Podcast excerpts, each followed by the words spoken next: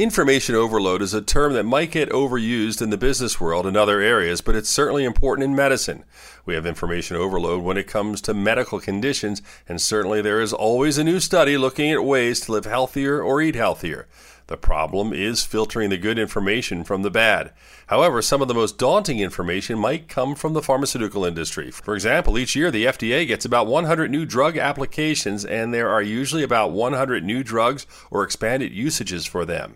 Then there are the black box warnings, the part of the labeling information that warns of severe side effects. Obviously, it's important for doctors to keep up, and it's our job to do this, but what about the average person?